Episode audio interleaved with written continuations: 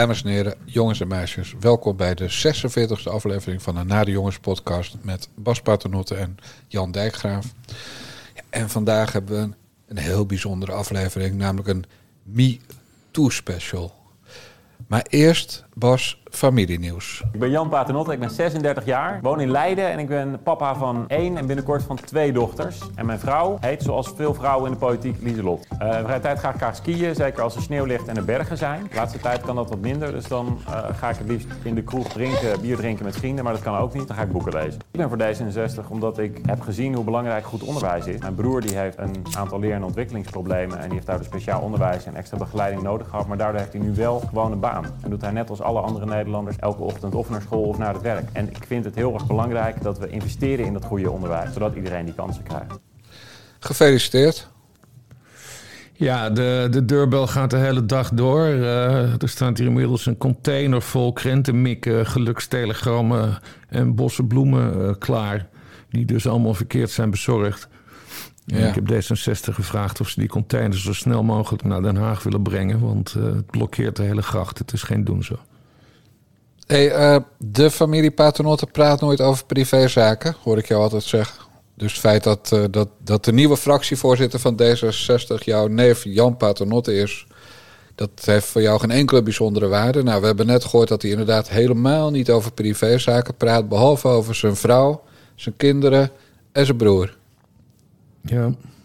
is een beetje... Ja, goed, ik, spreek, ik, ik, spreek daar, ik spreek daar verder niet over. En veel belangrijker, uh, mijn lieve neefje en ik hebben dus uh, nauwelijks tot geen contact over politieke verwikkelingen. Dus ik wist ook niet, ik kon wel gokken dat hij in de, in de running was om uh, fractievoorzitter te worden. Maar het is niet dat ik dan een heads-up krijg of, of zo. ik had overigens verwacht dat het tussen hem en Salima Belhai zou gaan. Dat heb, ik, dat heb ik vorige week toen ook voorspeld. Uh, maar achteraf had ik me er iets beter in moeten inlezen. Want uh, uh, Salima Belhai, die is dus voorzitter van de parlementaire enquêtecommissie. die onder meer onderzoek gaat doen naar de toeslagenaffaire.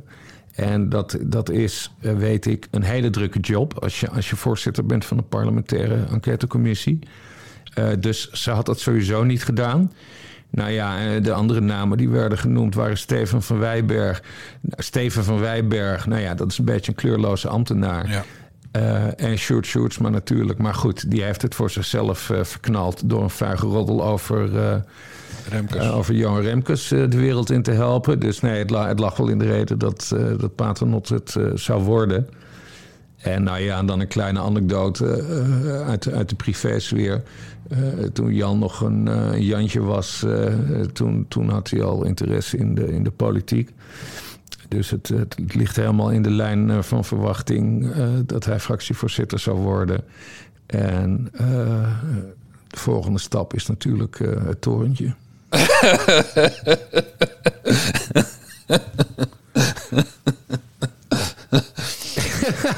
nee, serieus. Het kabinet, het kabinet gaat dus vallen. Uh, gaat deze rit in ieder geval niet uitzitten. Nou, dan Sigrid Kaag, nog een keer lijsttrekker. Nou, dan kijken of Sigrid Kaag minister-president wordt. De ja, de nee. Nou ja, lukt dat niet, dan gaan we weer een termijn verder. En ja, dan gaat hij natuurlijk lijsttrekker worden. En dan is het, het enige doel het, het torentje. Ja. ik moet, ik moet er wel echt op lachen. ja, Je giechelt gelijk een meisje. Wat is dit? Ja, ik had dit gewoon niet verwacht. Ik bedoel, je hebt het nooit over die gast in, in overdreven positieve zin. En, en nu maak je van, uh, van Pechtold de tweede... en vooralsnog een, een, een redelijk geslaagd aftreksel van Pechtold... maak je opeens de nieuwe premier van Nederland dat, het is bijna net zo gek als dat Jesse Klaver denkt dat hij ooit premier, of dacht dat hij ooit premier kon worden. Nou ja, ik zie het, ik zie het, ik zie het wel gebeuren. Maar goed, hij is nog maar net begonnen. Hij is, hij is nog niet eens een dag, uh, dag fractievoorzitter. Ja. Wie was de tegenkandidaat? Nou, dat weet ik dus, dat weet ik dus niet. Ik, ik gokte dus op Belhai. Maar daarvan weten we dat, dat... Nou ja, al die namen die ik net noemde... dat waren de enigen die er voor een aanmerking kwamen. Maar dat maken ze dus niet bekend? Nee, dat maken ze niet bekend als het geheim van de fractie. Nou, laten wij er dan maar van hij is, maken. Hij is unaniem, hij is unaniem nee, verkozen. Dus... Meerderheid, van, meerderheid stond in de Volkskrant. Nee, ik begreep unaniem. Eh, maar er, eh, natuurlijk hebben, zijn er ook... Er zijn altijd andere mensen die ook fractievoorzitter willen worden. Nou, kunnen wij dan niet gewoon zeggen dat dat Sjoerd W. Sjoerdsma was? Nee, omdat hij dus, eh, wat ik net zei, die heeft het voor zichzelf. Ja. Die heeft zijn hele politieke carrière heeft hij verknald. Met, door alleen maar die ene roddel de wereld in te helpen. Op verzoek van Sigrid Kaag. ja, weer een die ze, die ze vernield heeft. Maar die, eh, ja, nee, maar goed, Sigrid Kaag heeft dat dus heel, eh, heel slim. eh, Het gaat over lijken, dat mens. Wat zei jij als laatste? En dat het zo over lijken gaat. Ja, maar Die heeft, goed, ook- dat- die heeft de carrière van Jesse Klaver vernield. Van Lilianne Ploemen vernield. Nou, van, van Sjoerd W. Sjoerdsma vernield. Ja. Nu vernielt ze hem definitief van Ollongren door er op Defensie te zetten. Ja. Heb jij het grappige dingetje gezien tijdens de beëdiging trouwens, eh, gisteren? Welk grappig dingetje. Eh, en nou, Kaag die was dus middels video Oh, ja, dat, in, het, eh, in, het, in het paleis aanwezig. En, en terwijl ze nog in beeld was, werd, werd, werd haar tv weggerold. oh echt? Nee, dat heb ik niet Ja. gezien. nee, dat was een beetje, beetje, beetje gênant. En ze woont trouwens wel heel mooi. Eh, want het, het, het zag eruit alsof ze, alsof ze een balzaal aan huis heeft. Wat natuurlijk wel past eh, bij, bij Paleis Noordeinde. Ik begreep een huis met acht kamers en drie slaapkamers. Of drie Ja. badkamers. Acht slaapkamers. Nummertje, je weet wel. Ja, maar het beeld, het beeld was wel aardig. Het, ik, het was een bijzondere dag. Ik vind het altijd leuk als er een, als een nieuw kabinet wordt, eh, wordt beëdigd. Ik, heb, ik vind er echt geen reet aan. En ik heb eh, op één, of nee, er was niet op één, maar die uitzending op NPO 1, direct na het journaal van 8 uur. Die begon met Ollongren, eh Dylan! En die vreselijke Frank Werenkind. Eh toen, toen die clichés zaten te braken met z'n drieën, toen heb ik hem afgezet. Ja. Vreselijk. Echt waar. Dit, dit is. Ik denk echt. Ben ik nou zo slim? Of. eh ja, nee, ik denk, dat denk ik sowieso eigenlijk altijd wel. Ben ik nou zo slim? Maar ik denk vooral. Hebben ze nou niet door dat iedereen zo door heeft? Dat, dat, dat we gewoon gruwelijk in de maling worden genomen door een stel nepacteurs. Nee, maar het is, het is ook die, die hele uitzending van, van de NOS gisteren eh, vanuit de Ridderzaal. Het, is- ja, men, het, het, is een, het is een moedje, want er, er komt nooit nieuws uit. Er is nog nooit iets bijzonders gezegd. En ze, ze, ze braken alleen maar, zoals je zegt, inderdaad clichés uit.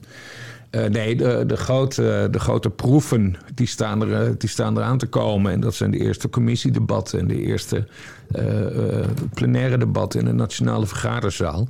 En dan ga je pas echt zien eh, wat, je, wat je aan ze, aan ze hebt.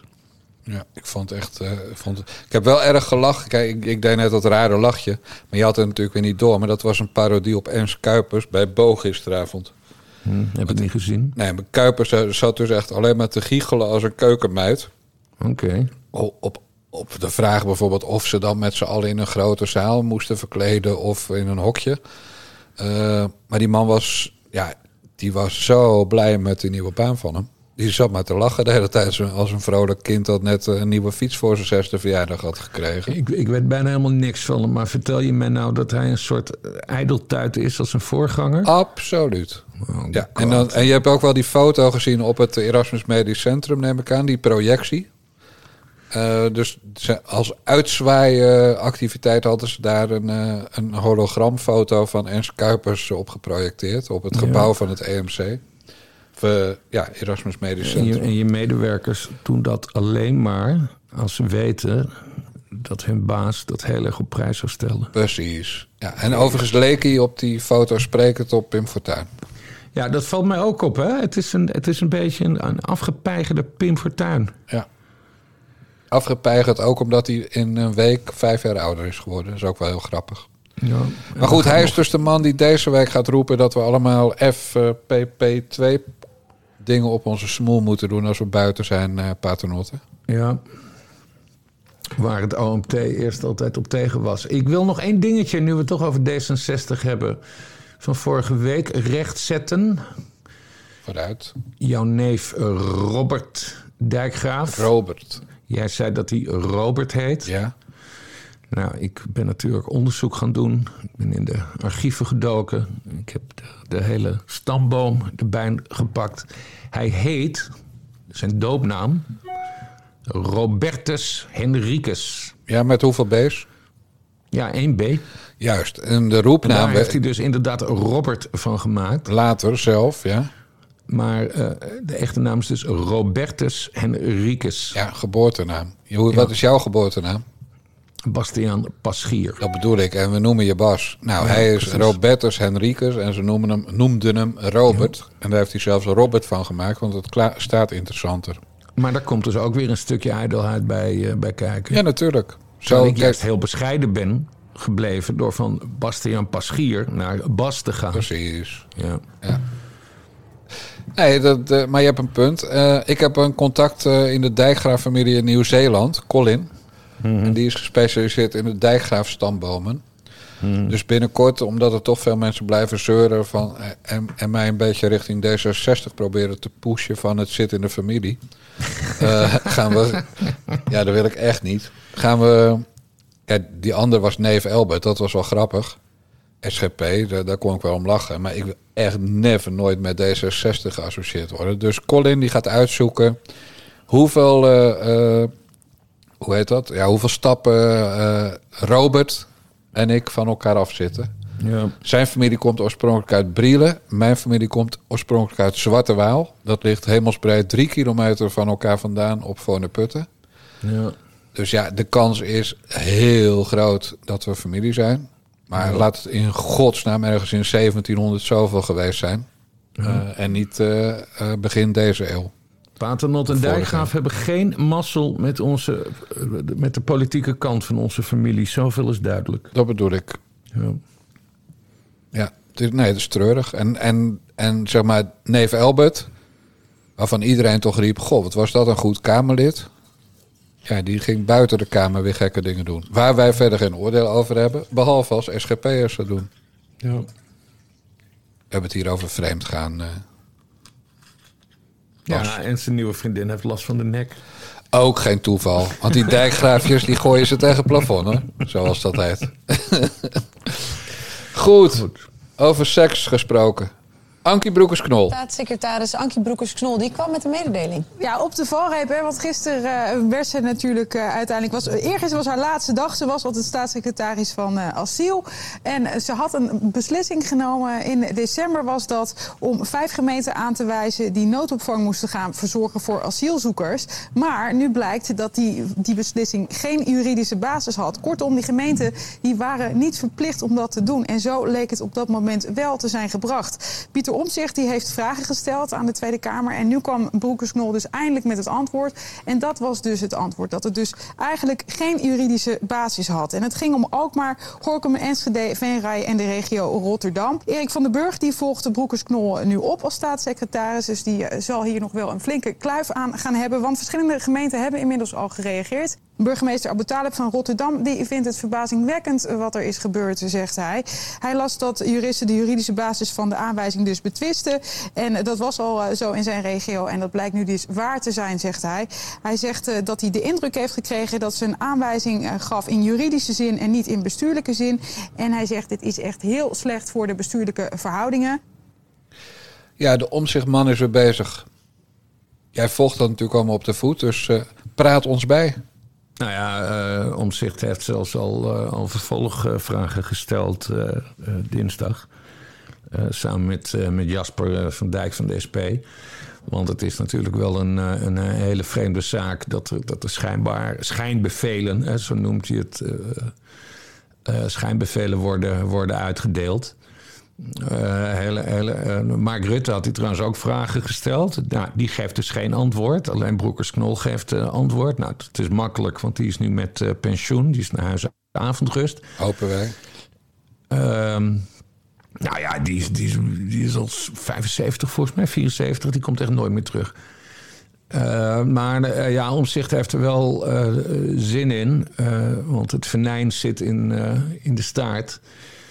Eh, van die 20 vragen die hij stelt, eh, luidt vraag 19. eh, bent u van mening dat het geven van ongrondwettige schijnbevelen door een staatssecretaris reden kan zijn om aan de procureur-generaal, dat is dus het Openbaar Ministerie, een oriënterend onderzoek te vragen. Om te kijken of iemand dus de wet heeft overtreden. In dit Ja. geval Ankie Broekers-Knol en eventueel, Mark Rutte. Nou ja, dit is Pieter Omzicht dit, dit, dit kenmerkt hem. Dit is de, de bulldog die zich ergens in, uh, in, vast, uh, in vastbijt.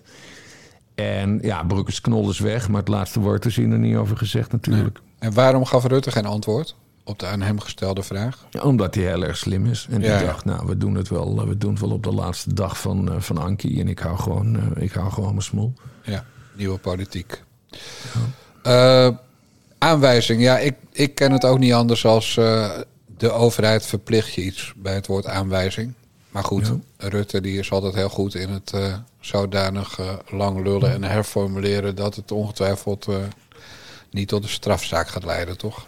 Nee, dat niet. Maar, maar wat wel, wel opvallend is, om, nee, maar omdat je net Abu Talib liet, liet horen. Kijk, die speelt natuurlijk ook een spelletje, want je gaat maar echt niet vertellen. ik bedoel, Rotterdam, dat is een van de grootste steden van, van Nederland. Misschien wel een wereldstad. Uh, Abu Talib heeft een enorme juridische dienst uh, onder zijn ambtenaren natuurlijk. Je gaat me niet vertellen dat geen van die ambtenaren even heeft gekeken van... hey, kan dat eigenlijk wel, wat ja. de staatssecretaris gedaan heeft. Dus hij, hij, hij speelt ook een malle, malle pietje natuurlijk. Ja, want uiteindelijk is uh, asielzoekers opvangen is geld krijgen in dit land. Voor ja, dat ook, maar, maar het, het, even puur over die aanwijzing van een ambtenaar die, die vraagt, of de, de burgemeester vraagt dan als een ambtenaar: klopt dit eigenlijk? Ja, ja, ja. Kan, kan Den Haag dit doen? En de ambtenaar heeft toen al nee gezegd. speelt hij de, de, ja, God, ja, de vermoorde onschuld. Ja, de vermoorde onschuld. Ja. Terwijl hij toen al wist, bedoel je. En hij, hij maakt er een politiek spelletje van. Exact. Namens uh, de PvdA zou dat dan zijn. Dat lijkt me wel. Oké. Okay. Nou, om zich ging uh, was nog iets mee. Want uh, ja, zoals onze trouwe luisteraars uh, weten, hebben wij dit jaar een nieuw projectje, als we doorgaan. En dat heet Dirk Boswijk. Ja. Die vieze, smerige teringleier, die liep met Bontebal, het Kamerlid dat mag blijven omdat Mona Keizer uh, afziet van, uh, van haar Tweede Kamerzetel en burgemeester gaat worden namens het CDA ergens. Ja. maar liep eens een beetje te dolle over de ziekte van omzicht. Ja, dat waren, dat waren hele nare tweets.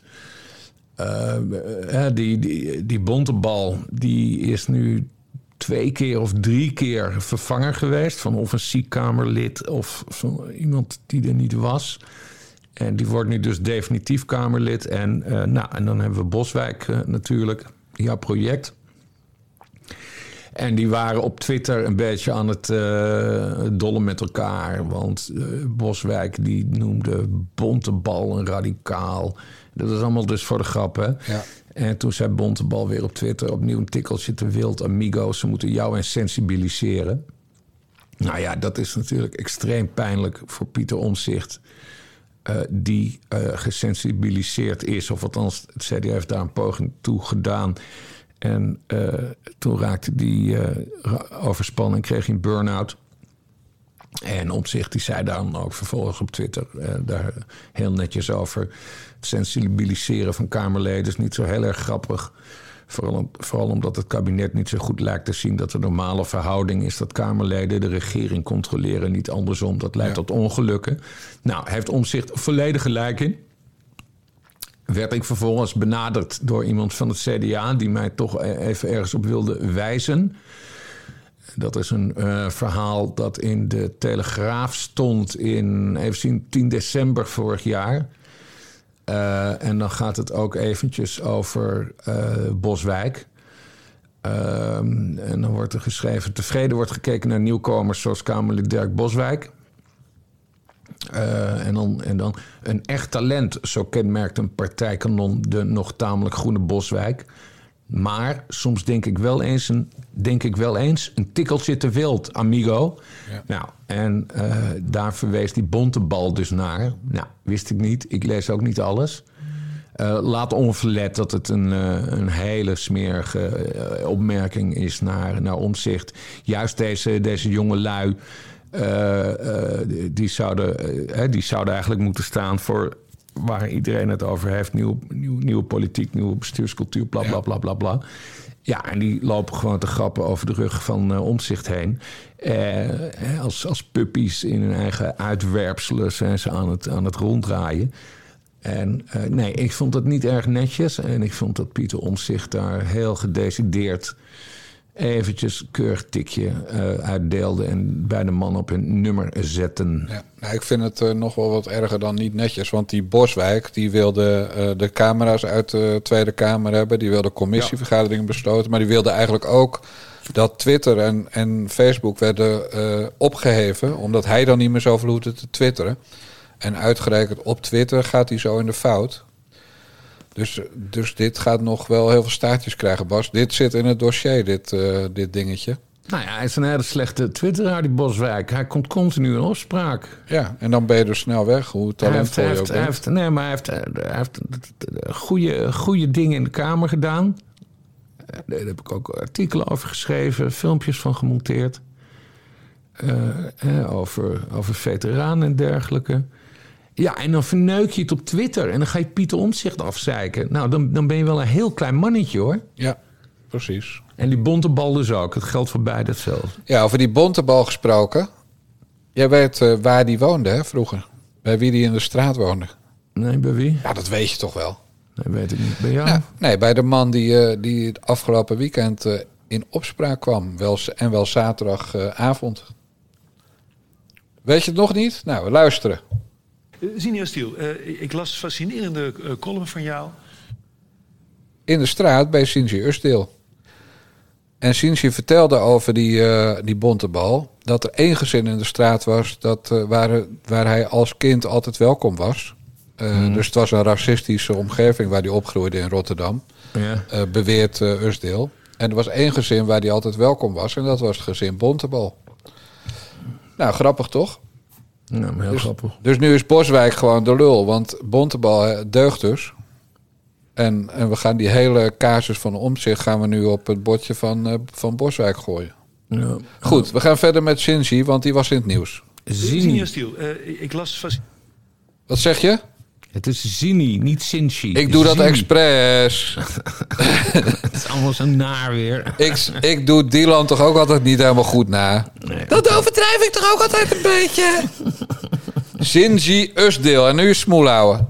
Uh, Zinnia Stiel, eh, ik las fascinerende eh, column van jou... waarin je zegt, ik ben gaan praten met heel veel mensen die geen vaccin nemen. Ik ben naar die demonstraties gegaan, incognito ook, zei Ja. Hoe, eh, petje op of... eh, Ja, geschoren. En wat zeiden die mensen tegen? Wat viel Nou, je op? Wat me dus opviel is eh, dat het echt een heel diverse groep aan mensen is uit de hele samenleving. Het zijn niet alleen maar spreekwoordelijke wappies. Ik ben het eens eh, dat, dat, dat die term is sowieso wel beledigend. Maar, ehm, en, wat- en als je met die mensen praat, mijn indruk was... Eerst zeggen ze, kijk, wij willen, dat woord komt steeds terug, liefde en respect. Wij hebben respect en liefde voor alle mensen, ook gevaccineerden, en dat willen we terug. Maar vervolgens, als je verder praat en je gaat in de techniek van corona of het vaccin, dan bijna zonder uitzondering komt er een soort van vuur uit hun ogen. eh, met echt een hele, hele samenzweringstheorieën. Ook gewone mensen hoor, ba- bakkers, slagers, dat type. Die echt heel fel, fel eh, tekeer gaan tegen eh, het systeem eigenlijk. Wat valt jou op aan dit fragment? Waar gaat het niet over? Eh, nou, eh, over dat hij eh, ze hebben gerotzooid in een, een hotelkamer met de voormalig topadviseur van Jesse Klaver, Sibre Kooistra. Juist, hij zit dus zondagochtend bij WNL op zondag... bij, bij de topjournalist Rick Nieman... Ja. Van, van het Vrolijk Rechtse Geluid. Dus dat is zijn eerste openbare optreden... nadat hij beschuldigd is door Kooistra van een MeToo-affairetje op Twitter. En eh Kooistra beweert dat er ook andere mensen inmiddels zich bij hem hebben gemeld... die het slachtoffer zouden zijn van het roofdier Sinji Usdeel... Ja. Eh, en er wordt geen vraag over gesteld. Dit gaat Nee, gezellig is toch over raar? wappies. Waarom Ja. doet niemand dat niet? ja, zeg het maar. Nou ja, eh, ik vermoed dat Osdeel, eh, want hij weet dat de kwestie speelt, want ik heb hem er meermaals over benaderd voor wederhoor. Eh, maar hij belt en appt niet, niet terug. Dus ik, eh, ik, ik neem aan dat Rick Nieman eh, zijn journalistieke basis gestand heeft gedaan door wel te zeggen: we moeten het hierover hebben, Zini. En dat Osdeel vervolgens heeft gezegd: nou, dan kom ik niet. Dat is de enige reden die je kan bedenken waarom er niet over is gesproken. Of Ja, Kooistra wordt volstrekt niet serieus genomen. Wat op zich natuurlijk heel verstandig zou zijn van alle media. Ja, maar goed. eh, eh, Leg jij de luisteraars die hem niet kennen eens even uit wie Sibren Kooistra is? Sibren, eh, eh, heeft, heeft gewerkt voor de GroenLinks-fractie. Als topadviseur van, van Jesse Klaver. Hij heeft voor de Groenen gewerkt in het Europees Parlement. Eh, eh, oh ja, en hij zegt altijd dat hij een eh, belangrijke bijdrage heeft geleverd aan de campagne van Barack Obama. Obama, in 2008. Het kist een verdelletje. Ja, precies. En, en nu is hij een soort freelancer, maar hij is vooral altijd boos, boos, boos aan het twitteren. En nou ja, hij beschuldigt uh, er dus van dat hij hem op een hotelkamer onheus heeft bejegend in de, in, de, in de seksuele sfeer. En dat heeft Kooistra dus geopenbaard. En eh, oh, dat was zo'n mooi zinnetje. Had Ja, over kijken, die mannelijkheid zeker. Ja, Ja. even zien. Ik moest ook heel erg hard lachen. Maar jij zoekt hem al op. Ik, ik moest mijn lichamelijke fysieke dominantie laten merken. Tussen haakjes, me groot maken, zware stem. Voordat hij stopte. En toch sliep ik nog wel in die hotelkamer en deelde ik het ontbijt. Nee, maar goed, kijk. Ik vind het wel een serieuze beschuldiging. Helemaal omdat eh, GroenLinks eh, rond diezelfde periode ook al te maken had met. eh, met een medewerker die een stagiaire eh, seksueel overschrijdend had, eh, had, Ja, had benaderd. De persvoorlichter. Eh, precies, en vervolgens werd eh, weggepromoveerd naar de stad Den Haag als woordvoerder van eh Liesbeth, eh, wethouder Lisbeth van Tongeren. En inmiddels bij de Hartstichting werkt. Oh ja? Oh, nou, dat heb ik dan weer niet meegekregen. Ehm, ik vind het niet goed van Usdeel dat hij, deze, dat hij niet ingaat op deze zaak. Want eh Sibren dat is dus een, een, een quereland van heb ik jou daar. Eh, dan kun je dat ook gewoon zeggen. Ja. En dat doet Usdeel niet. En ja, dan kan ik mij voorstellen dat mensen gaan denken: hier is toch iets gebeurd. En dat blijft nu dus boven de markt hangen. En dat gaat Usdeel. Eh, en volgens mij denk jij dat ook. eh, voor altijd achtervolgen. Ja, dat klopt. Kijk, er zit een aantal, een aantal interessante aspecten aan. Het eerste is, als je dit van tafel wil hebben op korte termijn, dan moet je een kort geding aanspannen. En dan moet je eisen dat hij rectificeert.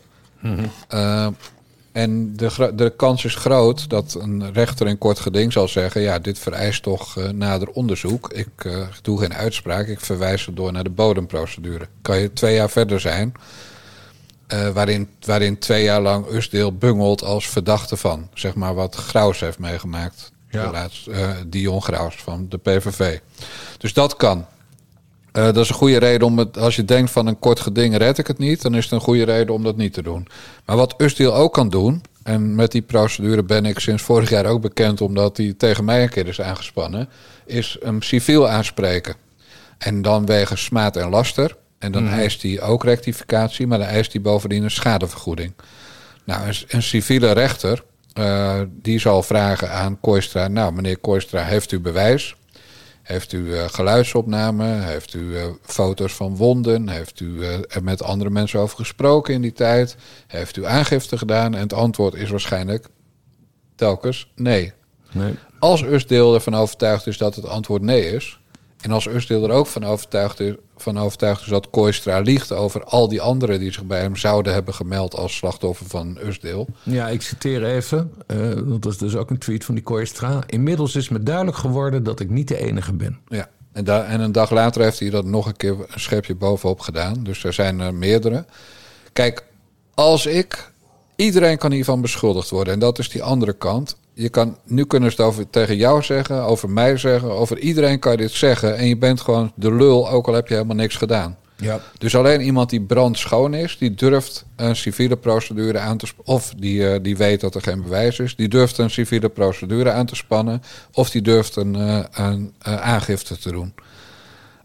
Dus op het moment dat je niks doet, wat Usdeel nu doet, hij reageert niet op Twitter, hij reageert niet op jouw verzoek om een reactie.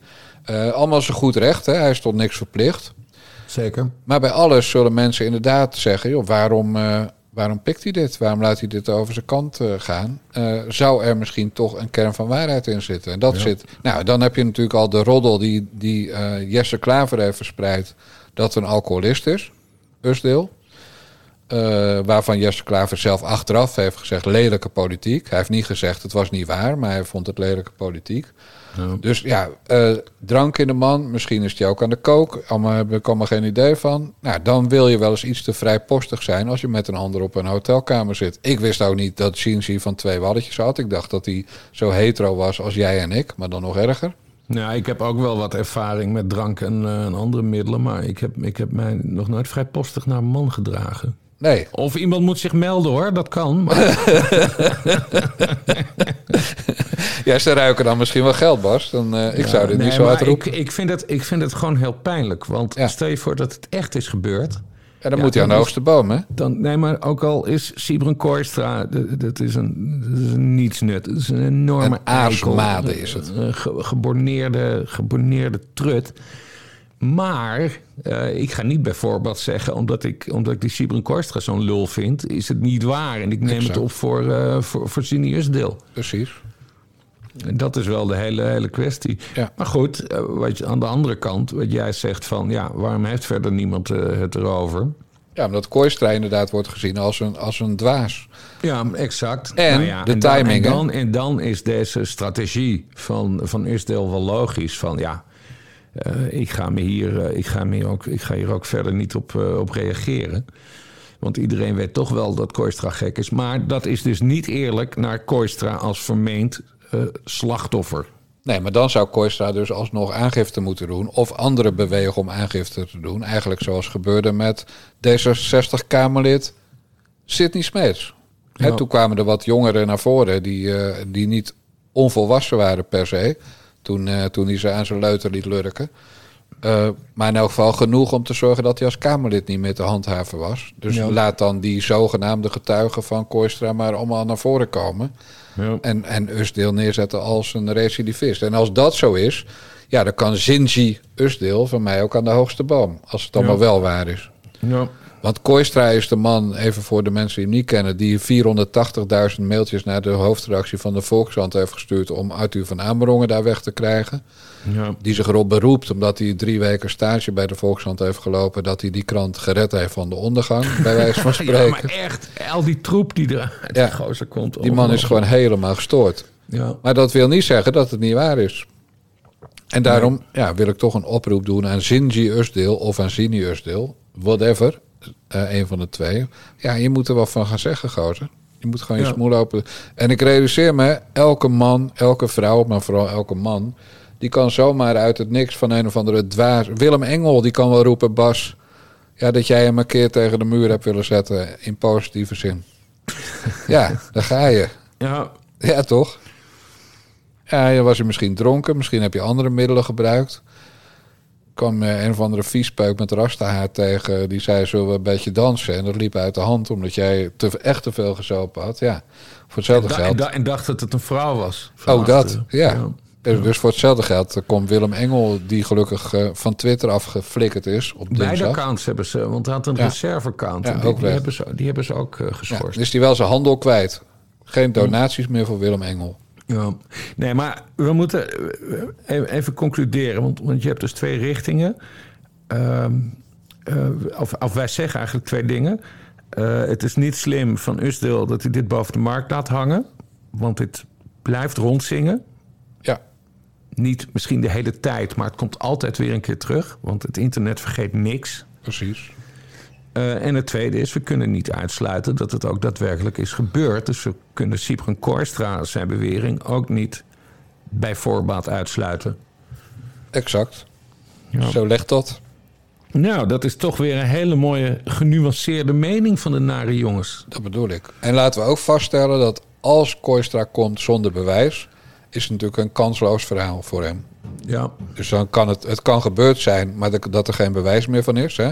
Precies wat veel vrouwen overkomt eh, en waarom ze ook vaak geen aangifte doen. Eh, ja, je haalt je heel veel op de hals. En als je weet dat je toch geen bewijs meer hebt, omdat het misschien wel acht of tien of weet ik veel hoeveel jaar geleden gebeurd is, en je hebt niks opgenomen enzovoort. Ja, dan is, het, eh, dan is het hoe dan ook, kan het gebeurd zijn, maar dan gaat Shinji Usdeel alsnog vrij uit. Ja, ken jij trouwens de citroenmuntwatertje-affaire van uh? Nee, wat is dat? Ja, dat is echt heel erg grappig. Uh, dat, is een, uh, dat is een oude tweet uit 2018. Ik, weet, ik denk dat hij toen nog in, in Brussel werkte. iemand huilt, ik ben de baas. Mag ik haar een knuffel, hand op de schouder geven? Serieuze vraag. echt? Ja, nee, echt. Nou, en daar is toen honderdduizend keer, honderdduizend keer over, over getweet. Uh, en uh, dan krijgt hij allemaal tips, waaronder uh, van dat, die, hoe heet ze, die, die, die Oewaslan? Oezoewaslan. Ja. Ja, ja, die, die onderwijzeres die, ja, van, die achter in elke die, boom die, racist die blank is. Ja. En, en die geeft dan ook allemaal tips. En uiteindelijk besluit Korstra dan dat, dat hele Twittergesprek. Dank, ik heb een lekker citroenmuntwatertje op haar tafel gezet. Haar gevraagd of ze nog iets nodig heeft. Ze sluit zich op in haar werk en ik stuur een kattengifje na. Toch twijfel ik nog over die hand, maar heb het laten passeren. Bas, wil jij nog een keer dat, die passage over zijn mannelijkheid uh, voorlezen? Heb je die nog of niet? Ja, nee, die heb ik nu natuurlijk al. dus hij heeft zich oh, nee, groot gemaakt. Moment, moment, moment, ja. moment, moment. Even kijken hoor. Ik moest mijn lichamelijke fysieke dominantie laten merken. Maar groot maken, zware stem, voordat het stopte. Citroenwatertje, hand ja, op de schouder maar laten fuck, zitten. Hè? Ja, die gast, compleet maf. Helemaal maf. Maar goed, Usdeel, meld je open of uh, het blijft boven de markt hangen, vinden wij. Ja.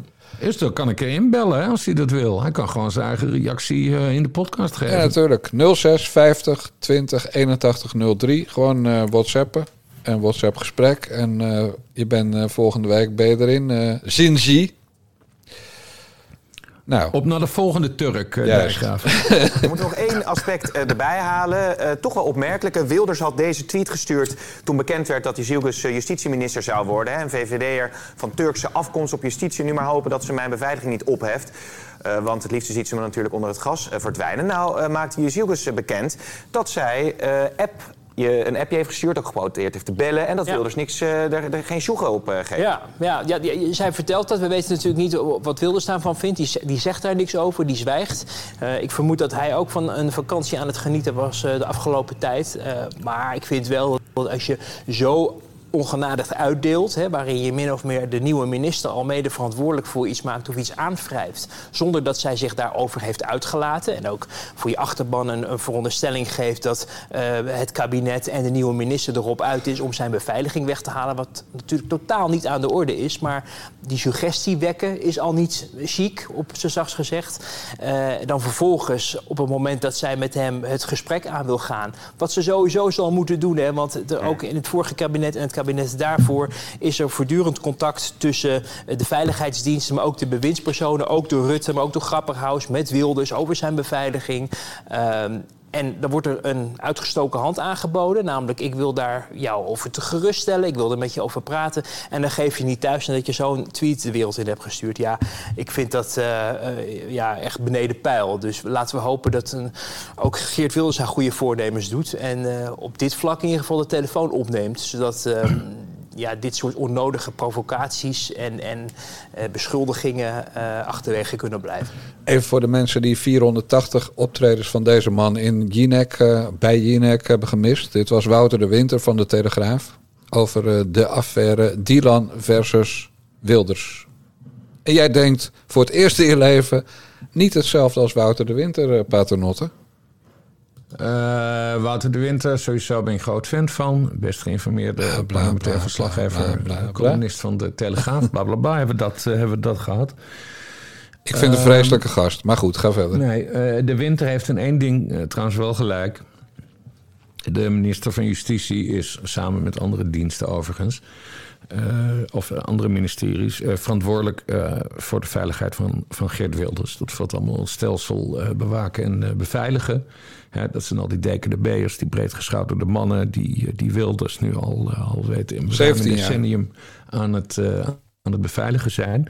En natuurlijk heeft de minister van Justitie... eh, ge- nou, ik weet niet of het regulier is... maar in ieder geval één keer per jaar is er, is er, is er overleg... met Geert Wilders en zijn mensen en zijn familie. En hoe gaat dat verder met die, met die beveiliging? Eh, maar wat kwalijk is... eh, je kan vinden van die tweet eh, van Wilders wat je, wat je vindt... Maar dat eh, Dylan uh, uh, hem. Het, gaat, het gaat erom in welke functies zij hem belde en appte. Ja. En dat was namelijk. Kamerlid. Als, als demissionair staatssecretaris. Oh ja, van Klimaat. Die, van Klimaat. En als ik Geert Wilders zou zijn, dan zou ik ook niet opnemen. als de demissionair staatssecretaris van Klimaat jou gaat bellen over jouw beveiliging. Uh, dat kan ze alleen maar doen als ze minister is van Justitie. En dat was ze op dat moment nog niet. Dus ik snap heel goed dat Wilders niet heeft opgenomen... en dat hij haar appjes heeft genegeerd.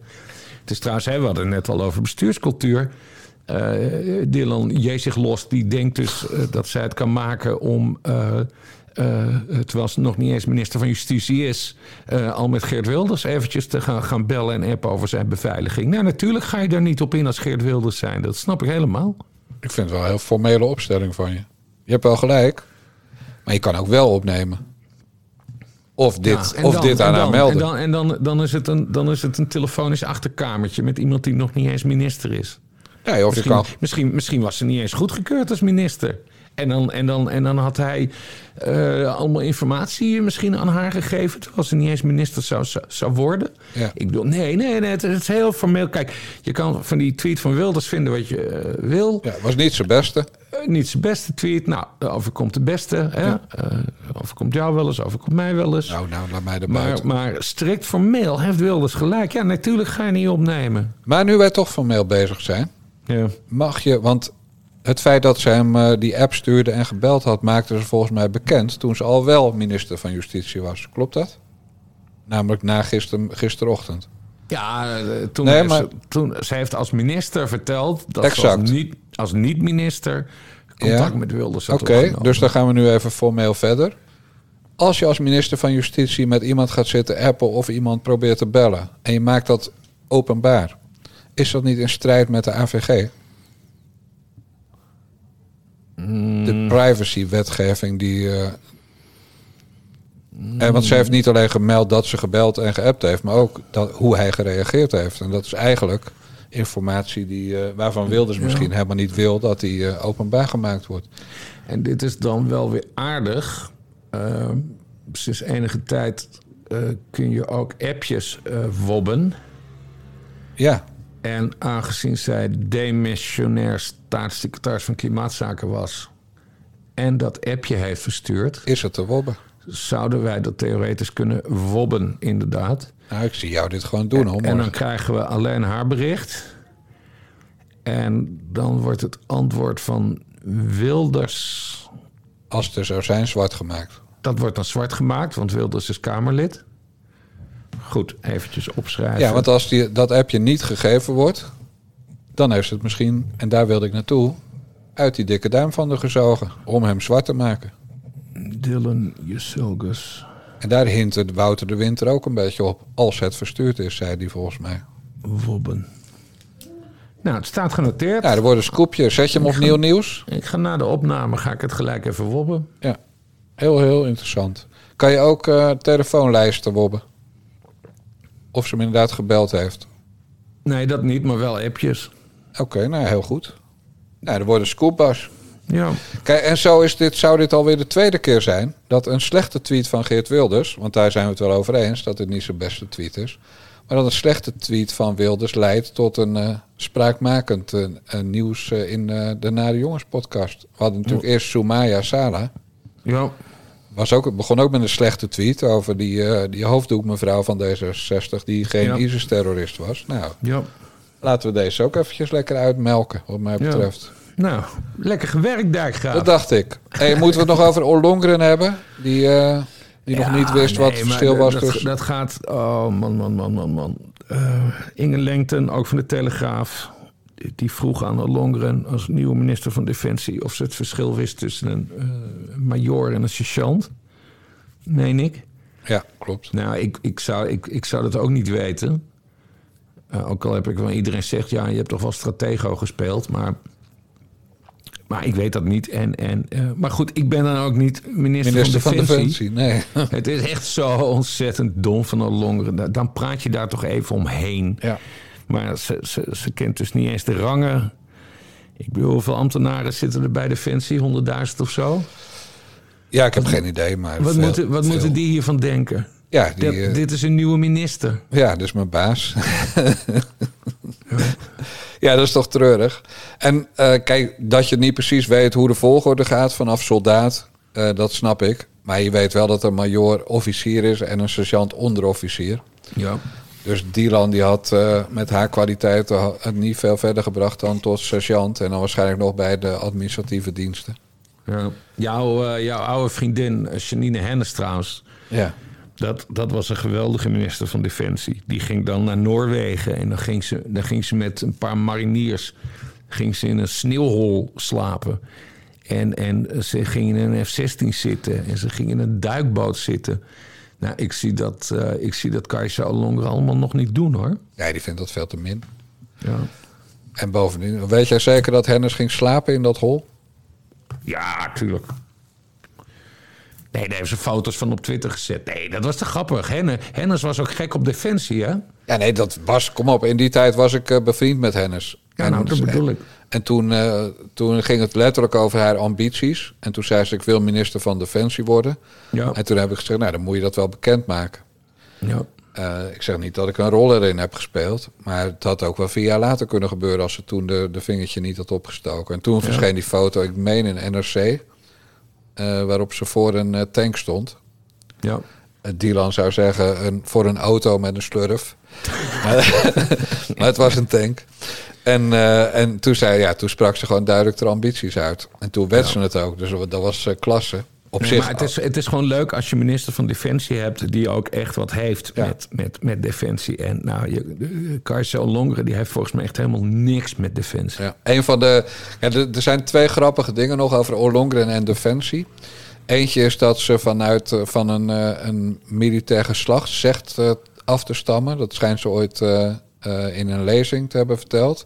En het Ja. tweede is nog interessanter dat ze gisteren ook nog als verweer had van. Ja, maar ik heb wel een scriptie over de Koude Oorlog gemaakt. Dus ik ben wel geïnteresseerd in Defensie. Ja, dan ben je echt, eh, ben je echt van het padje hoor. Ja, ik heb ook wel eens een spreekbeurt gehouden op de lagere school over Ja. de Berlijnse muur. Ik over kikkers, maar ik heb nooit bioloog willen worden. ja, dat is toch zo? Hou nou toch op, joh.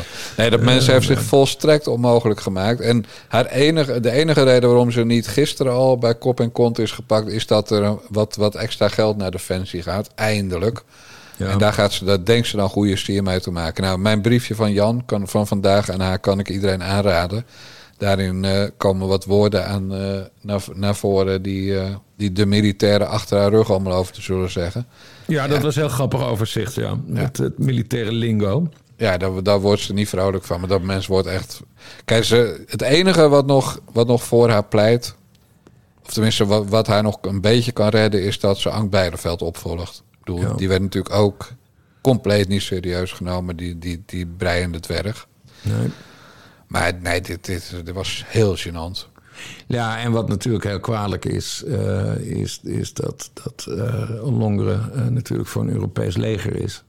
Exact, want dat is de hele, dat is de hele eiereten. Ja. Al die landen zijn op dit moment zeer pro-Europese vrouwen op defensie aan het zetten. Of op dit moment, dat doen ze al vijf, zes jaar.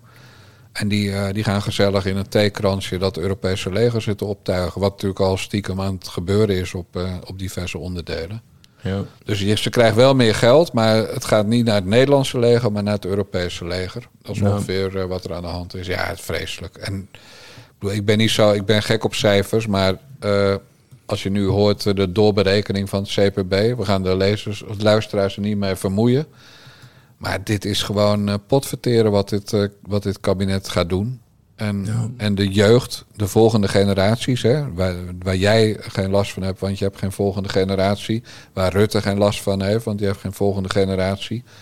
Eh, ja, die, die, eh, die gaan de rekening betalen van dat hele klimaatgekut en, en eh, energietransitie en weet ik het allemaal.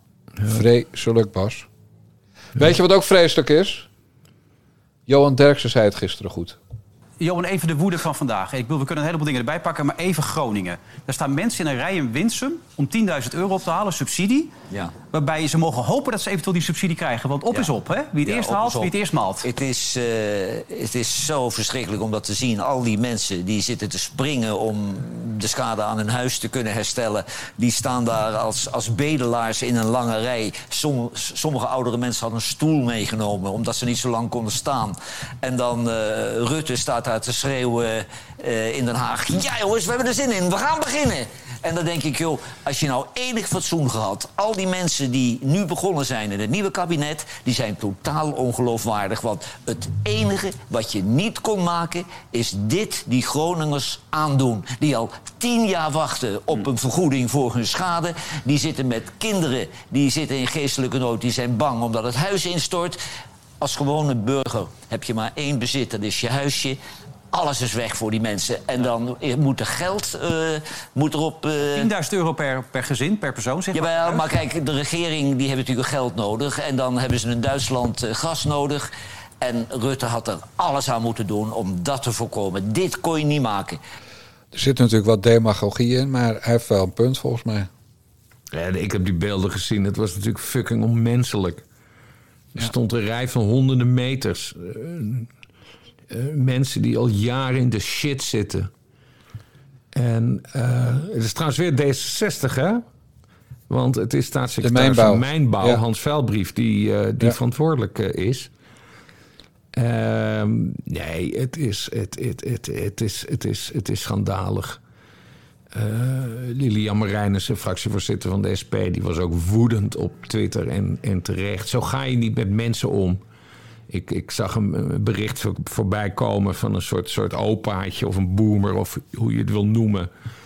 Eh, die had het online eh, geprobeerd, want je kon dus of online of fysiek eh, dat bedrag of subsidie, of hoe je het wil noemen, opvragen. En die man die had zijn hele dossier, dat had hij digitaal weten te krijgen en dat had hij proberen te versturen. En toen kreeg hij de melding dat het, dat, eh, dat het groter was dan 5 megabyte, Ja, ja. megabyte. En dat hij daardoor niet kon versturen. En nu vist hij achter het net. Ja, en het is. Nou ja, het thema deze aflevering is gewoon nieuwe bestuurscultuur. Daar komt gewoon weer helemaal geen fuck van terecht. Nee. En de Groningers, ja, die worden gewoon in, ehm, in de bek gespuugd. Ja. Of op het vestje gespuugd. Ik weet niet wat er Nee, dit is wel in de bek hoor. Ja, dat is wel Ja, de met corona-spettertjes erin. Ja. Als en Vuilbrief, die, ja, die belooft nu eh, beterschap.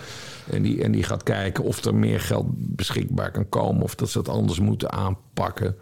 Eh, nee, het is toch crazy? Het is, het is, het- Ja, hier komt, iedereen wordt verneukt tegenwoordig, lijkt het wel. hier komt gewoon alles samen van de Rutte-doctrine. Dat is dat je mensen voor lul buiten laat staan in de kou. Ja, Eh, dat, je, eh, ja, dat je eigenlijk gewoon onmenselijk bent. Dat de ICT niet op orde is, hè, want het mag maar 5 MB zijn. Ja. Eh, dat je zelf op, op het moment dat het in Groningen aan de hand is... gezellig bij Willem-Alexander loopt de feest te vieren... omdat er, een, dat je je, ja, je, je vreselijke vierde kabinet eindelijk geïnstalleerd hebt gekregen... Na, na een jaar of een jaar na het aftreden. Feestelijk begeleid door een uitzending vanuit de Ritterzaal door de NOS. De staatsomroep, ja precies. Dus alles komt hier weer samen. Minachting voor de bevolking.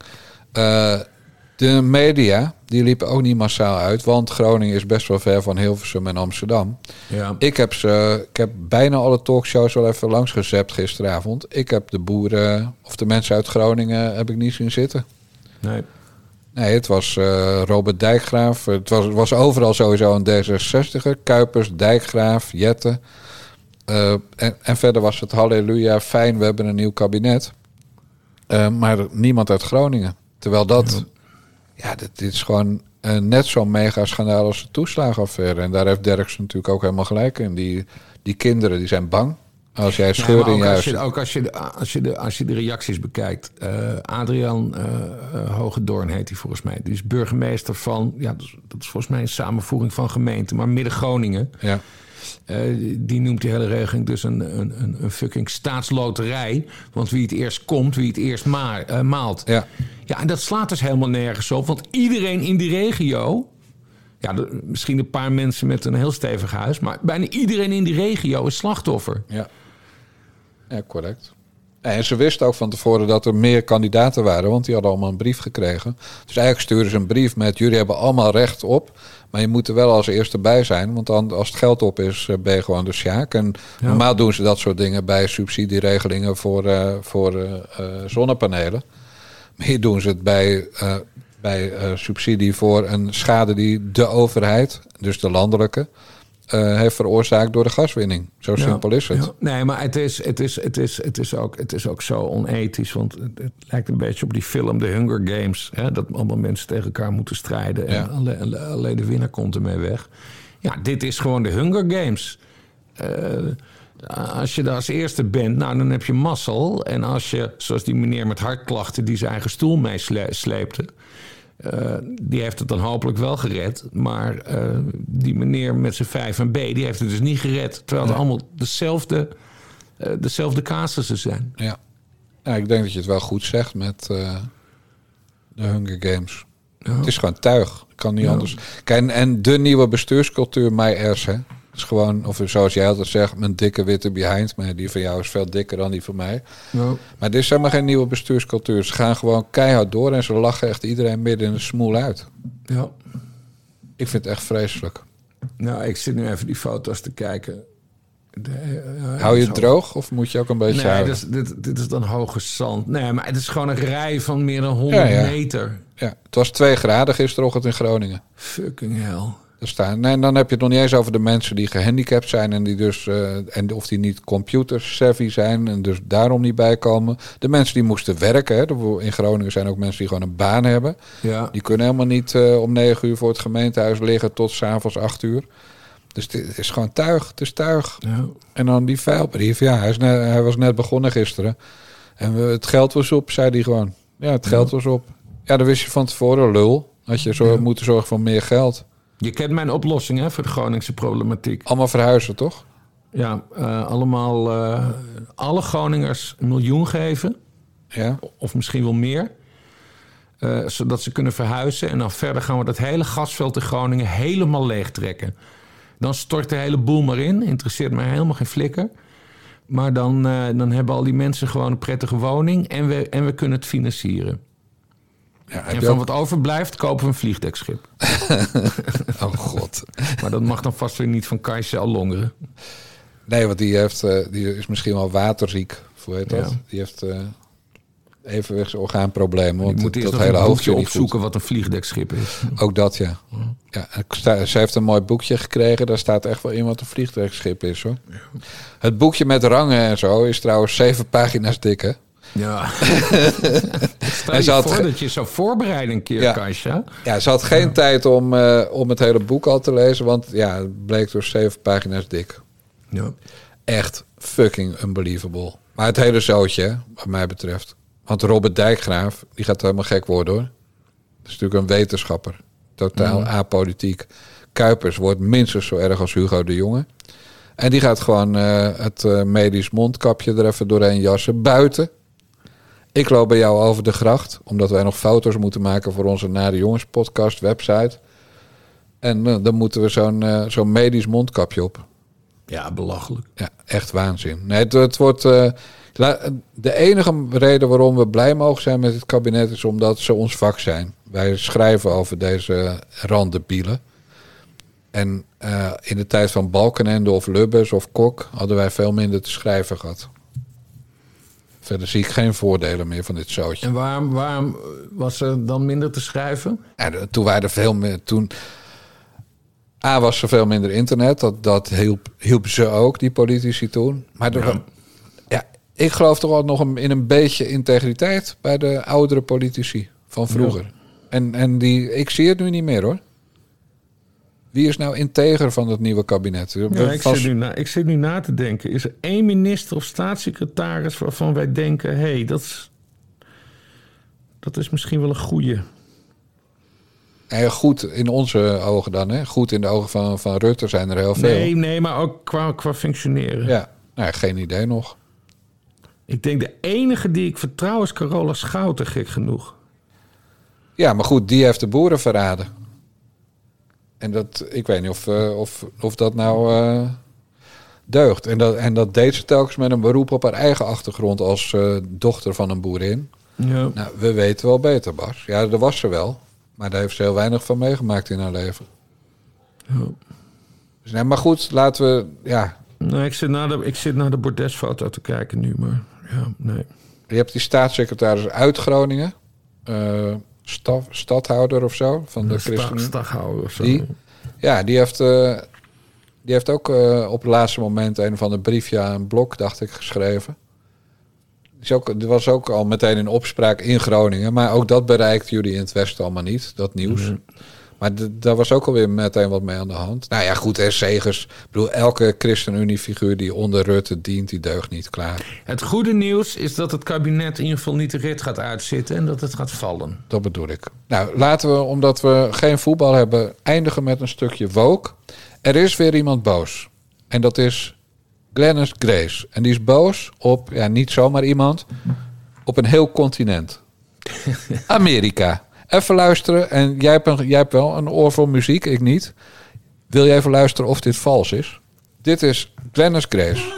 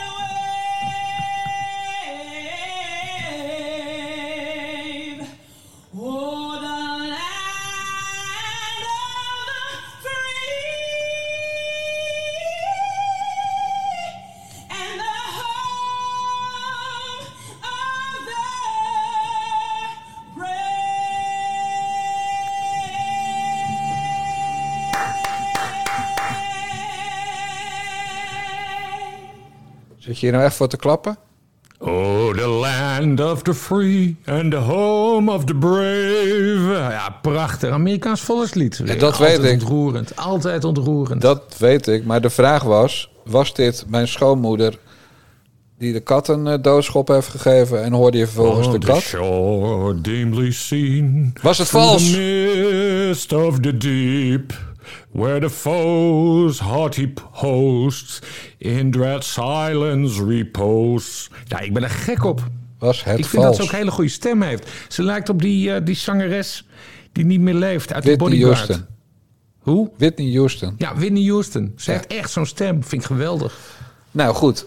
Maar er is iets anders aan de hand waarschijnlijk. Ja, Glennis Grace zegt dat, dat ze in Amerika niet is doorgebroken.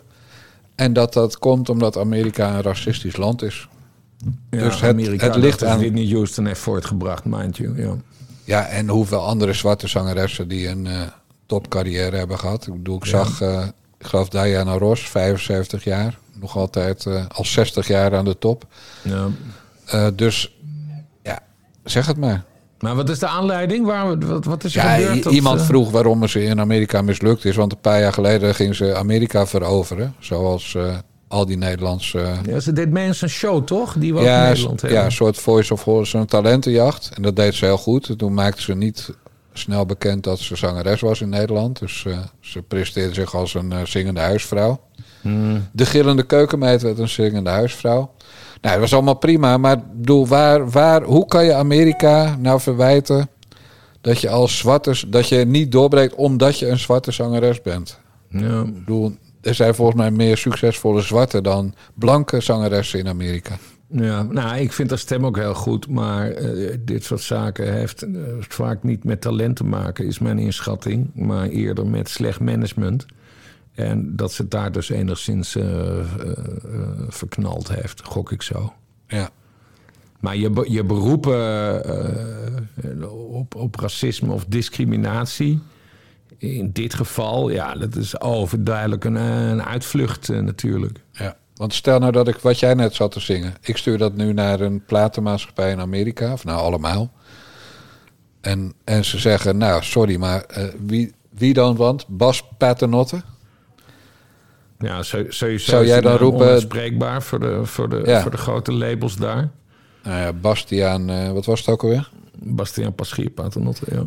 Bastiaan 26, Paschier. 26 letters, hè? evenveel als in het alfabet. Nou kijk, heb- is daarover nagedacht? Nee, dat is Oh, allemaal, allemaal toeval. toevallig. Maar goed, ik zie stel- mezelf trouwens wel als de, als de, de blanke Otis Redding, hoor. Ja, maar stel dus dat ik dat naar Amerika stuur en ze zeggen daar, ja, Bas kan zichzelf wel als Otis Redding zien, maar wij niet. Ga jij dan roepen racisme? Hmm. Of zeg je, nou, misschien hebben ze wel een punt. Nee, het is natuurlijk allemaal gelul. Het is, maar deze, deze mevrouw, eh, wat ik ervan heb meegekregen... eh, het is, het is ook een, een beetje een aandachtstrekker, meen ik toch? Het is vooral een ordinair wijf. Ja. Amster- Amsterdam? Nou, uiteraard, Amsterdamse. Dus een, eh, een leuk filmpje op YouTube te vinden waarin ze geïnterviewd wordt door de stadszender, AT5. Hmm. En dan komt, staat ze midden op de weg en dan komt er een auto die daar wil afslaan. En eh, ja, dan, dan scheldt ze, dus die rijdt gewoon, ja, die, die stopt niet helemaal. Hè. Die verwacht dat ze wel uit de weg gaat. Zij staat tenslotte op de weg en hij hoort op de weg en zij niet. En dan scheldt ze hem echt helemaal de tyfus, die vent. Die Ja. stapt dan uit en die, wil, die dreigt daar voor de bek te slaan. En dan zegt ze wel best wel stoel van, nou kom maar. Maar dan inderdaad, dan moet je dat vreselijke kutaccent erbij denken. Het is gewoon een viswijf. En, en bij de talentenjacht waar ze nu in de jury zit, omdat Marco Borsato eh, niet kan, om, om mij onduidelijke redenen. Eh, maar daar schijnt ze ook een kandidaat echt op een schandalige manier te hebben afgezeken. Waarover anderen dan weer boos zijn. Dus ze kan wel uitdelen, maar incasseren. Zeg maar, Amerika zegt, sorry, maar we hebben al 320.000 gekleurde zangeressen die net zo goed zijn als jij. De groeten met je liedjes. Ja. Ja, dat pikt mevrouw niet. Ik zit, ik zit nu even het hele verhaal terug te lezen, want ik had, ik had dit niet voorbereid eh, vanwege een nieuw kabinet. Maar ik zie dat ze bij de Wereld Draait Door zat toen ze... Oh ja, America, America's Got Talent. Oh, dat was het, ja. Dat was het programma eh, waar, waar de bedoeling was, waar ze zou doorbreken. Ja. En toen zei ze, toen dat nog bestond bij de Wereld Draait Door... wat ik wel kan zeggen is dat er veel aanbiedingen komen vanuit Amerika... om hiermee te gaan toeren of inderdaad Las Vegas te gaan doen... beweerde de zangeres. En eh, nou ja, drieënhalf jaar later heeft er in Amerika dus nog steeds niemand van haar eh, eh, gehoord. En dan zegt ze inderdaad... oh, dat is in Veronica Superguide, de vo- voormalige Veronica-gids. Van Guido den Aantrekker. Ja. eh, en dan ze, weet je, oh, ik zal er wel even na. Weet je, ik, ik was blij dat ik weer terug was in Nederland, want ik ben niet zo'n Amerika-fan. Het is er vrij fake allemaal. En het racisme, nee, ik zou er niet kunnen aarden. Laat mij maar lekker hier blijven. Nou, goede spin van uh, Glennis. Dan blijf je toch lekker hier, joh, Ja. meid. Het heeft één nadeel dat ze hier blijft. Nou? Nou, dat ze hier blijft. Ja, dat is echt een schandalig flauwe grap. ja. ja, Basje vroeger oh op. God. Praat mij even over iets anders. Wanneer begint voetbal weer? Komend weekend hebben we weer eredivisie. Oh, wie tegen wie? Weet ik veel. Weet ik veel, man. Dat boeit toch helemaal niet meer. Ja, jij overvalt me met Glenn's Grace. Zolang er geen publiek bij me... Ja, ik had, eigenlijk, ik had eigenlijk bedacht dat ik eh, fragmentjes wilde laten horen aan jou van alle vrouwelijke kabinetsleden. En dat jij dan moest raden wie het waren. Maar ik denk Ja. dat ik dan jouw carrière als parlementair verslaggever eh, om zeep had geholpen. Ja, ik heb ze nog steeds niet uit mijn hoofd geleerd. Nee, maar ik denk dat ook helemaal de moeite niet loont, joh. Want tegen de tijd dat je al die namen kent, dan zijn ze weg. Dan zijn ze alweer weg. Ja, denk het, het was wel. trouwens, het was trouwens wel grappig. Ze, eh, ik, heb, ik heb dus de hele dag live televisie gekeken. En eh, die hele ministersploeg die ging dus met een busje naar Paleis Noordeinde. Eh, en dan, maar ze liepen allemaal met een mondkapje naar binnen. En dat was echt heel lullig voor de, voor de NOS-verslaggever van dienst. Want die, die op, ik denk dat hij wel alle namen uit zijn hoofd heeft eh, geleerd. Maar je herkent de dames met name niet als ze een mondkapje op hebben. Nee. Dus er werden heel veel fouten, fouten gemaakt. Dus eh Kajsa Longre die ging twee keer het paleis binnen. Daar kwam het op neer. Ja, wie wel duidelijk herkenbaar was, want ik heb ze ook zien lopen, was eh Tilon. En waarom was die herkenbaar? Aan het loopje. Ja, Dat was op weer... de, eh, op de hoge hakken. ja, het lag, het lag niet aan de steentjes, hè, vorige keer. Ze kan het gewoon niet. Nee. Het is gewoon echt een omgebouwde. Ze moet gewoon... Nou, Jezus. Dat, dat is... Dat, ik neem hier afstand van, Het luisteraar. denkt die haren nou eens weg. Ja, Ja. ja. Nou, ik denk niet dat het een omgebouwde is. Maar het is wel beter dat ze gewoon platte schoenen gaat Ja, gewoon, dragen. ja, gewoon sneakers. Of sneakers. Minister, minister van oh, Justitie op sneakers. Ja, Justitie, ook zo'n lachertje. Maakt helemaal niet uit dat ik geen recht heb gedaan. Ik heb vroeger een scriptie geschreven over de Bijlmer Baaiers. Nou ja, kijk, hè, dat- is het verhaal van een, een goede justitieminister. Is, eh, heeft sowieso rechten gestudeerd en is lid geweest van Minerva. Het is op zich wel verfrissend eh, eh, dat we nu een minister van Justitie hebben eh, die niet die lijn heeft gevolgd. Eh, maar dit, dit is wel heel erg onder, onderopgeleid, toch? Ja, nee, maar dat is het punt. Hè. Kijk, want op zich, er valt heel veel voor te zeggen... na al die prutsers die we gehad hebben... eh, en zeker die de VVD heeft geleverd. Ik herinner Opstelten.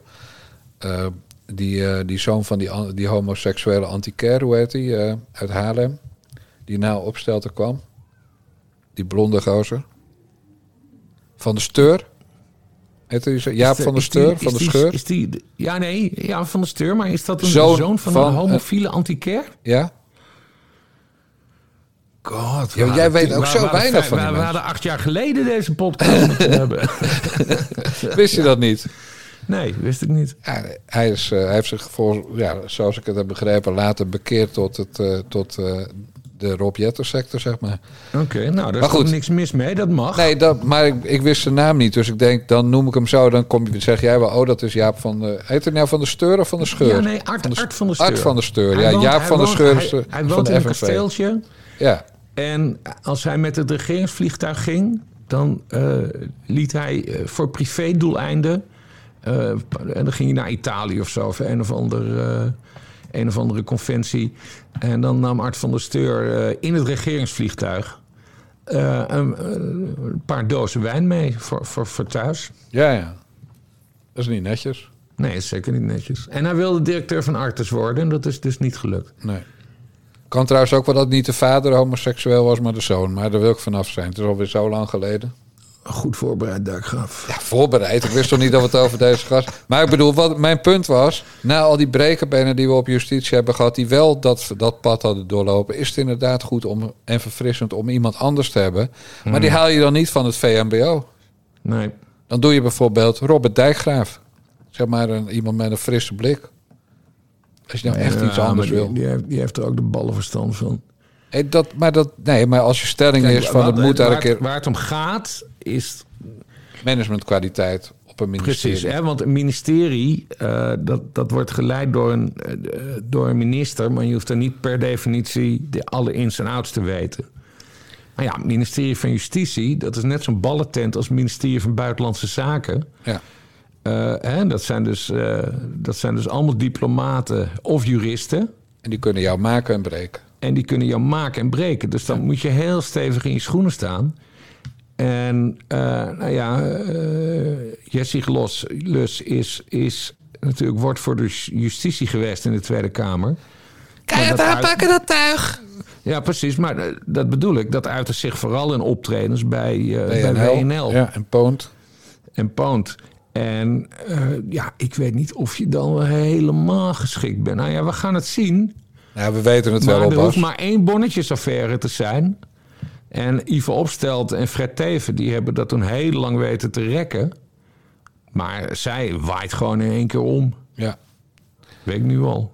En Frank, Frank Werenkind is er natuurlijk sowieso een risicofactor.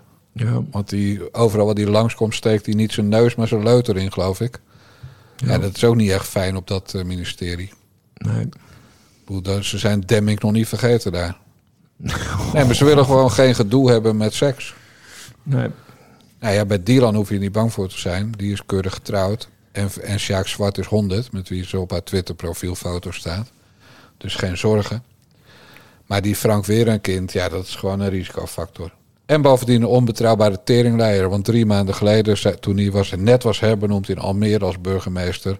zei hij dat hij Almere niet in de steek zou laten. Ja. Nou, kijk hem rennen. En zijn heb- eerste ik optreden... Ik heb, ik 100 jaar geleden een keer een stukje geschreven over een, eh, een zedenzaak in, eh, in Almere. Was hij dat? En ja, nou ja, hij was, hij was als burgemeester verantwoordelijk. En eh, namens TPO heb ik toen heel veel vragen gesteld. En, daar wilde hij geen, geen antwoord op, eh, op geven. En daar is hij later weer op gekapitteld door de gemeenteraad. Maar wat ik ook hoorde, eh, die Frank Weerwind, die is dus heel erg christelijk. En die zit bij een of andere kerk.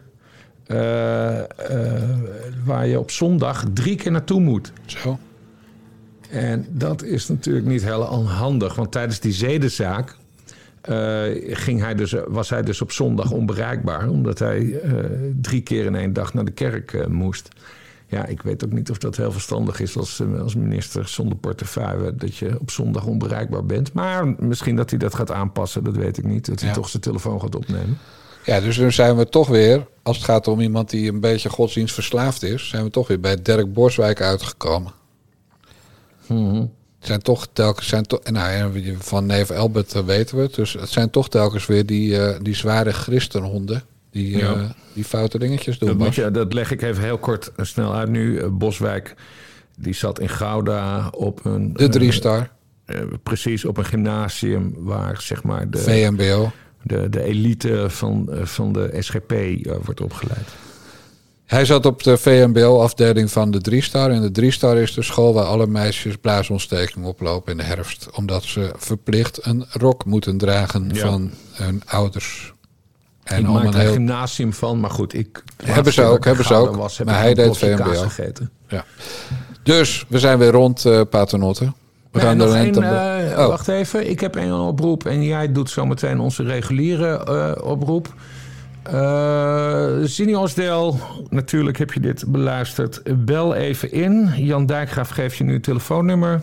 0650 20 81 03. WhatsAppen graag. Eh, dan eh gooi je hem, eh, de volgende week gooien we jouw reactie erin. Zinji. En anders, ja, ja, dan blijft de twijfel, vriend. Het is niet anders, want wij zijn nare jongens, maar we zijn wel rechtvaardig. Dus het slachtoffer heeft niet bij voorbaat ongelijk. Precies. Zo ligt dat. Bas, dat was het, de oproep aan Zinji. Maar je had nog een klus voor jezelf op je to-do-list. En dat was het WOP-verzoek. Dus daar gaan we volgende week ook op terugkomen. Oh ja, we gaan, we gaan Dylan Wobbe en haar communicatie met Geert Wilders. Juist. Beste mensen, dit was de 46e aflevering van de Nare Jongens podcast van Niva Radio. Onze website is nivaradio.nl. Doneren, wat tegenwoordig steeds beter lukt, kan bij de Nare Jongens podcast op tpo.nl, via narejongens.backme.org of via bunk.me slash nivaradio. Onze eigen favoriet is inmiddels narejongens.backme.org, want dan kan je ook abonneren op onze fantastische podcast.